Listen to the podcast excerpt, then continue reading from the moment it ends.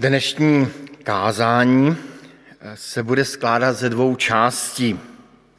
Z dlouhého úvodu a z dlouhého závěru. Tedy ti, kteří jsou zvyklí eh, úvod a závěr vnímat méně pozorně, dnes mohou mít pocit, eh, že kázání vůbec nebude, tak vás chci na to dopředu upozornit. Tak tedy nejdříve ten dlouhý úvod. Je to už hodně let, možná 15 let, možná ještě víc, kdy český premiér a později prezident Václav Klaus eh, prohlásil, když se ho zeptali, jak chápe církev, říká, je to něco jako spolek zahrádkářů. Nic víc. Mnoho křesťanů se tomuto označení spolek zahrádkářů rozčíleně bránilo. Jiní křesťané kritičtěji přemýšlí, přemýšlející, ehm, tak suše poznamenali, že by církev mohla být alespoň jako ti zahrádkáři, že dělají něco užitečného. Dodnes se k tomu ehm, v Čechách aspoň poměrně známému výroku vrací vám. Jaký je rozdíl mezi církví a jakýmkoliv jiným zájmovým spolkem, třeba mezi zahrádkáři a církví? Asi bychom nějaké rozdíly našli, ale jeden zásadní tu je. Ten je okem neviditelný a neměřitelný a to je právě osoba Ducha Svatého jak jsme to četli v tom prvním čtení, přijmete moc Ducha Svatého, který na vás přijde a budete mi svědky v Jeruzalémě a v celém Justvu, v Samařsku až na samý konec země. Přijmete moc Ducha Svatého, budete zmocněni Duchem Svatým.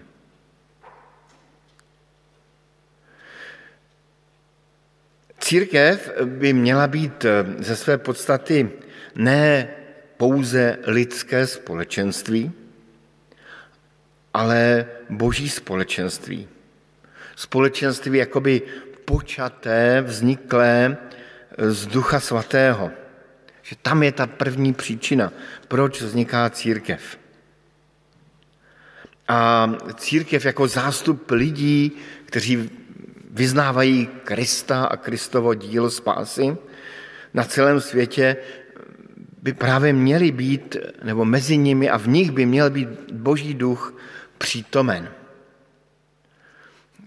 Přemýšlel jsem nad nějakým přirovnáním a napadla mě eh, obyčejná houba na mytí. Ehm, církev je jako ta houba, která k tomu, aby byla opravdu k užitku potřebuje do sebe nasát vodu. Bez té vody bychom se tak mohli zahřívat nad tou houbou, ale, ale rozhodně ne umít. Um, církev bez Ducha Svatého ehm, ztrácí smysl. I ve starobylém apoštolském vyznání víry, v krédu tedy vyznáváme, v, tom, v té třetí závěrečné části věřím v Ducha Svatého, svatou církev obecnou, společenství svatých. Opět je tam duch svatý, duch boží, duch Kristův, eh, propojen s církví. No, toto bývá obvykle nějak věroučně každému křesťanovi jasné. Praxe je ale potom obtížná. Jak si představit Ducha Svatého? Jak vidět jeho moc? Jak slyšet jeho hlas? My si třeba dovedeme představit Krista, protože jeho obrazy, sochy um, vidíme velmi často. Ale neviditelný boží duch, ehm, to, to, to není jednoduše zachytitelné.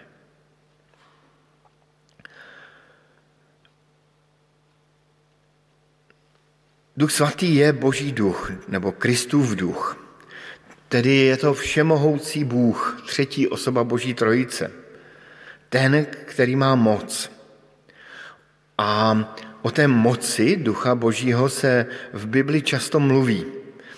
Vybral jsem pro zajímavost jeden verš z epištoly Efeským, či z dopisu Apoštola Pavla Efeským, kde Pavel prosí, aby pán Bůh posílil mocí skrze svého ducha efeské na vnitřním člověku. Posílil mocí svého ducha. Moc ducha svatého. E, tam, tam se objevuje to slovo dynamis, které nám připomíná ten dynamit, mocný dynamit, se kterým se dá udělat spoustu užitečného i, i špatného. A my máme tuto moc, tuto dynamis, tento dynamit v církvi, ale často ho nevidíme, necítíme. Nejsme schopni změřit míru Ducha Svatého, nemáme tu žádný duchoměr v naší modlitevně, který by měřil, kolik procent Ducha Svatého je tady, i když to je už úplně zcestná úvaha, protože Duch Svatý se nedá měřit na procenta. Um, neumíme ani rozlišit, co je lidské a co je z ducha božího. Vnímání ducha božího nemusí být vždycky náš problém. Taková ta probuzenecká zbožnost, evangelikální zbožnost, ke které se hlásíme, tak často tak jako má tendenci k takové kajícnosti, že jsme málo naplněni duchem svatým málo vnímáme Ducha Svatého, málo se mu otevíráme. Nakonec i v těch písních, které jsme zpívali, to, to bylo vidět. Prozba k Duchu Svatému. Ale ono prostě s Duchem Svatým vždycky bude určitá obtíž. Ehm, já jsem si napsal takové tři nebo čtyři důvody, proč, proč ta obtíž vzniká. A jak, jak, jak říkám, nemu, není to vždycky obtíž na, na naší straně. Jedna obtíž je v tom, že boží moc nebo ducha božího nemůžeme nějak eh, si zprivatizovat, nadspat do nějaké lahve, třeba do nějakého spreje a postříkat tím někoho kolem nás. To by bylo velmi snadné a jednoduché řešení problémů v církvi. Například kazatel před kázáním by se postříkal moci Ducha Svatého a, a všechno by potom fungovalo velmi dobře. V podstatě by se ani nemusel teoreticky připravovat. Rodič před nějakým vážným rozhovorem s dítětem, s dítětem tak postříká své dítě a, a v podstatě ani rozhovor nemusí být. Či Ducha Svatého nelze takto si zprivatizovat, i když jsem sám byl svědkem takovýchto snah. Vzpomínám si na jednu konferenci, ze kterou jsem se tedy vnitřně hluboce nestotožňoval, kdy pastoři udělali uprostřed stadionu takzvanou uličku Ducha Svatého, zdvihli ruce jakoby při požehnání a všichni účastníci nějaké konference ve velké hale probíhali touto uličkou s tím, že byli mohutně zmocněni Duchem Svatým. Pro mě to bylo až rouhavé v tu chvíli, když jsem to viděl. Pán Ježíš přirovnává v Janově Evangeliu Ducha Svatého eh, k větru a říká, vítr vane kam chce. Tedy Nelze ho nějak dát do nějaké nádoby. Vítr vane kam chce. Slyšíš jeho zvuk, ale nevidíš, odkud přichází a kam jde. Tak je tomu s každým, kdo se narodil z Ducha Svatého. Tedy Duch Svatý je nespoutaný, nevyspytatelný, neochočený, vane si kam chce. Podobně jako i o Pánu Bohu je dána charakteristika v jednom ze žalmů, že Pán Bůh si dělá, co chce. On je svrchovaný. Proto není jednoduché říci, že tady je duch svatý, tam není duch svatý. Prostě duch svatý ze své podstaty je úplně jiný.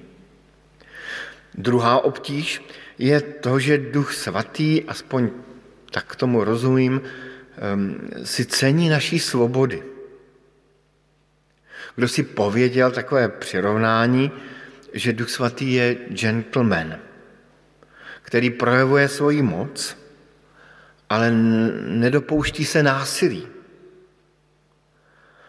Nechce člověka nebo církev násilně obrácenou.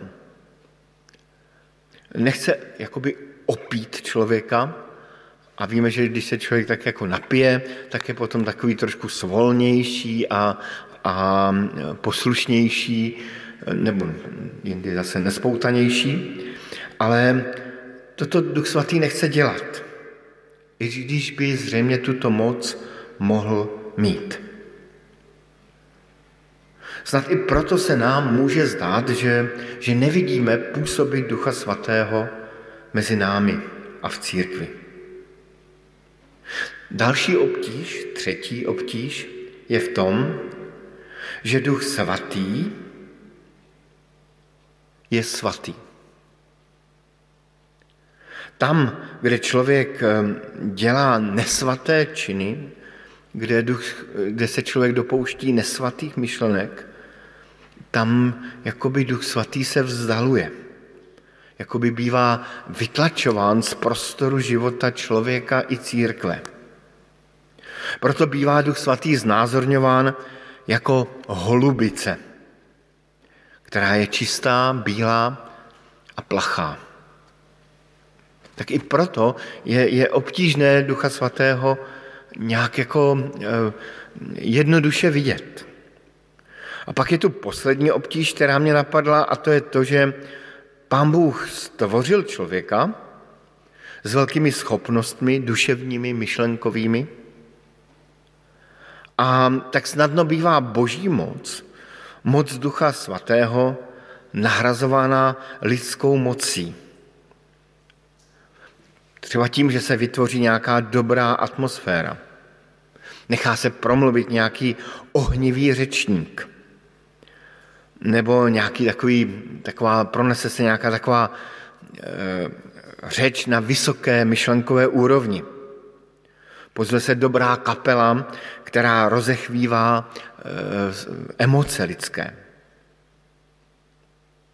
Když si jeden, eh, nevím, byl to kazatel, nějaký, nějaký představitel církve, sám nevím, kdo to říkal, ale poznamenal takovou, takovou myšlenku, že by ho velmi zajímalo, co by se stalo, kdyby Duch Svatý opustil církve jestli bychom si vůbec toho všimli. Zřejmě by se dál udržoval církevní provoz, kázání by byla tu dobrá, tu špatná. Možná, že bychom si toho ani nevšimli, což je úplně tragická myšlenka. No a zároveň je potřeba říci, že Pán Bůh nebo Duch Boží si často těch našich lidských schopností používá, využívá. Mnoha obdarování, ehm, charizmata Ducha Svatého jsou i eh, přirozeného charakteru, které Pán Bůh jakoby zmocní, naplní. A proto není tak úplně jednoduché říct, toto vypůsobil Duch Boží. Tedy to jsou takové čtyři důvody, eh, které vnímám, že, že není jednoduché nějak zachytit Ducha Svatého při práci. Boží duch prostě způsobí jinak, nespoutaně, v součinnosti s námi, eh, touží po naší svatosti a váží nebo šetří naší svobody. A tak se můžeme ptát, je tedy Duch Svatý v církvi přítomen?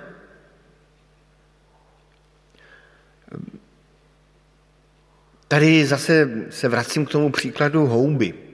Když je houba nasátá vodou, tak dokud na ní nějak nesáhneme, nezmáčkněme ji, tak to možná ani nevidíme, jestli má v sobě vodu, jestli je vlhká nebo není vlhká.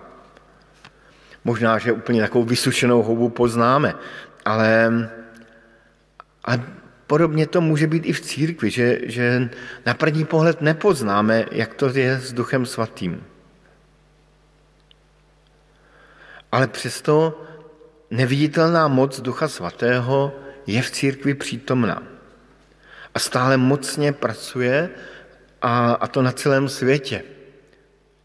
Pro mě je právě moc Ducha Svatého dokázána především tím, že, že církev tu stále je.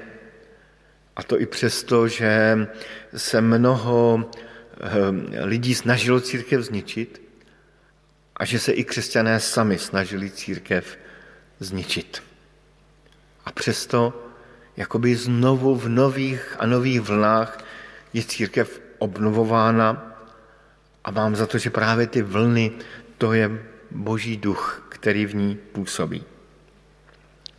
Tak zde končí ten dlouhý úvod ke kázání a nyní se dostáváme do druhé části kázání, přichází prudký zlom a, a to, bude, to je vlastně takový dlouhý závěr. A v tom závěru se budeme ptát tedy, jak duch boží působí v církvi. A půjdeme po stopách působení ducha svatého v první knize církevních dějin, tedy v knize skutků apoštolských. Vybral jsem tři místa a první místo jsme četli před kázáním, protože jsme možná na to zapomněli, já ho ještě jednou zopakuji. V Antiochii byli v místní církvi proroci a učitelé, jako Barnabáš, Šimon, zvaný Černý a Lucius Kyrénský. Manahem, společně vychovaný s tetrarchou Herodem a Saul.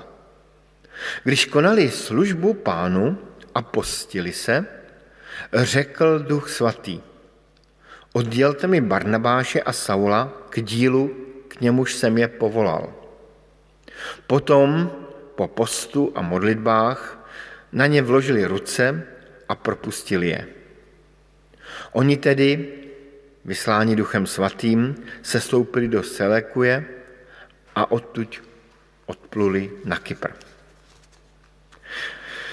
Tedy byla církev v Antiochii, vidíme v ní silné osobnosti, kteří byli obdarováni právě těmi charizmaty z Ducha Svatého, učitelé, proroci.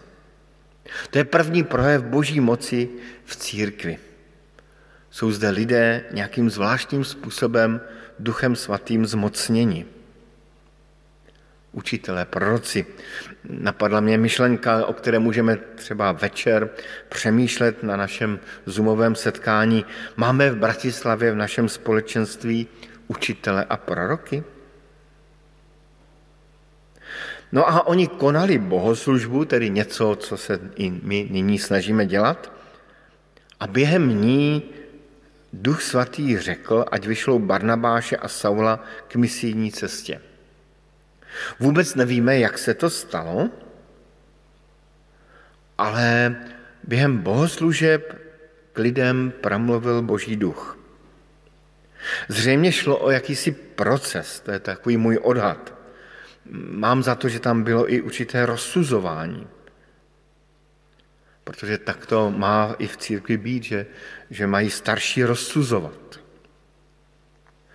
Ale na konci věděli, že to není nějaký jejich nápad, že to není e, zrozeno z jejich ducha, ale že to je myšlenka Božího ducha, který vypudil dva muže k tomu, aby vyšli na misijní cestu. A nám nezbývá, než si přát, aby i naše bohoslužby byly místem, kde duch boží mluví. Přece jenom, když se scházíme k bohoslužbám, nějakým způsobem jsme soustředěni více na ty boží věci, zpíváme eh, zbožné písně, modlíme se, nasloucháme písmu. A to všechno může promluvit k lidem. Nemusí to být zrovna nějaká geniální myšlenka geniálního kazatele, ale může to být něco úplně obyčejného. Třeba čtené slovo z Bible. Nebo nějaký rozhovor, třeba až po bohoslužbách. Vzpomínám si na jednoho bratra, ke kterému na bohoslužbách silně promluvil eh, nějaký takový jednoduchý výkřik dítěte. Možná, že ho ostatní při těch bohoslužbách to dítě káznili, co, co si to dovolil. Eh, tady jsou bohoslužby, musíš být potichu. Ale ta slova, ten výkřik toho dítěte, jako kdyby se eh, zapíchla, zarazila do srdce jiného posluchače, staršího posluchače.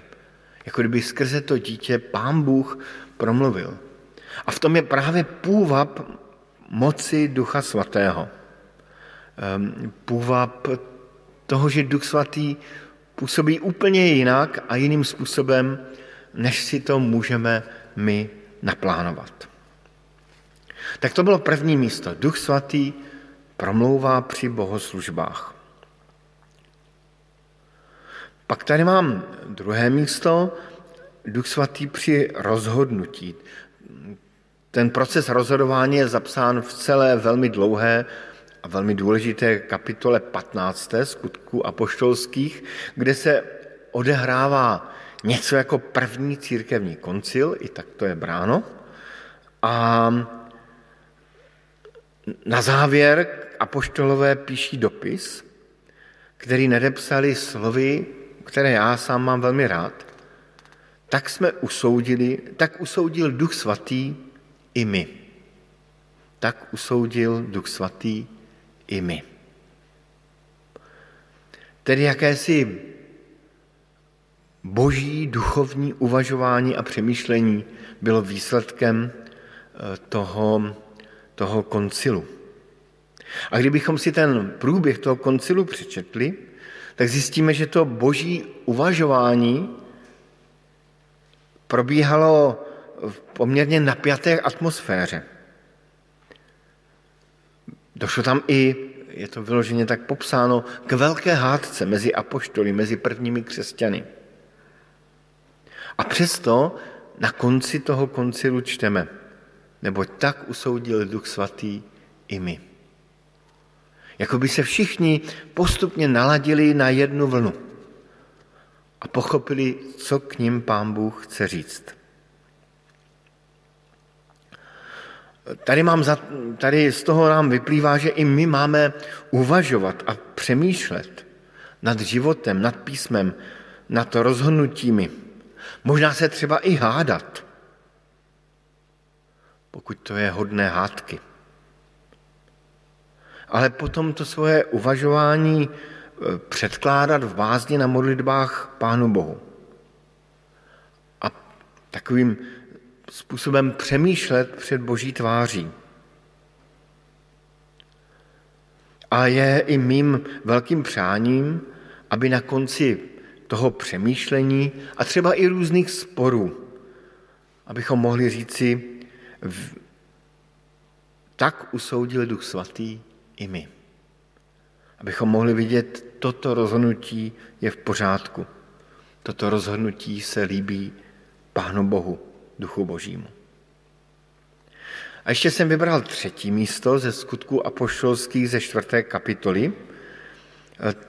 To je místo, kdy eh, se církev sešla v určité bázni před pronásledováním ze strany židovské rady. Promluvil tam Petr a pak se modlili a čteme tam ve čtvrté kapitole 31. verši. Když se pomodlili, zatřáslo se místo, kde byli zhromážděni. A všichni byli naplněni duchem svatým a směle mluvili Boží slovo. Možná, že jsme i my někdy zažili modlitební chvíli, kdy se obrazně řečeno to místo zatřáslo. A když ne přímo zem, tak naše srdce se zatřásla. Ale takovým blaženým způsobem, zvláštním způsobem. Jako kdybychom věděli, ano, Pán Bůh je s námi. Jako by Duch Svatý dal pocítit svoji svatou přítomnost a dal smělost k předávání evangelia. To se totiž stalo eh, těm učedníkům. Že, že se rozhodli, že budou předávat Boží slovo dál, že nebudou umlčeni.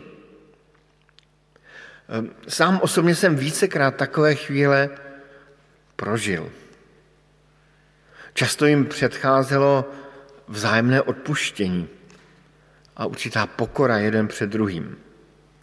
A jsou to krásné chvíle, které člověk zřejmě nemůže prožít jenom osaměle, to je trošku jiná zase zkušenost, ale, ale ty chvíle jsou umocněni právě společenstvím, komunitou Kristovy církve. Tedy pojďme úplně k tomu super definitivnímu závěru. Přece jenom ten závěr má ještě svůj závěr. Ehm, církev Kristova je církví Kristovou proto, že v ní působí Boží duch. Ze své podstaty však působení ducha Božího není vždy tak jasně vidět, protože duch svatý působí nespoutaně v součinnosti s námi a touží po svatosti a cení si, váží si naší svobody, svobody rozhodnutí. Přesto různými způsoby Duch Svatý v církvi pracuje. Uvedli jsme si tři příklady. Moc Ducha Božího při bohoslužbách, moc Ducha Božího v rozhodovacím procesu v církvi a na závěr zmocnění Duchem Svatým celé církve. Asi si všichni přejeme, aspoň tomu tak věřím, abychom i v našem společenství viděli Ducha Božího při práci. A tak na závěr se tak jako nevychovaně a nezbedně ptám, dá se tedy Duch Svatý nějak přivolat? Po Duchu Svatému máme, máme upřímně toužit a upřímně na něj očekávat. Očekávat na to, že bude mezi námi zjevovat evangelium o boží lásce a o kříži Kristově. Nakonec i v těch třech příkladech jsme to viděli, že v tom prvním příkladu byl apoštol eh, Pavel vyslán na misijní cestu.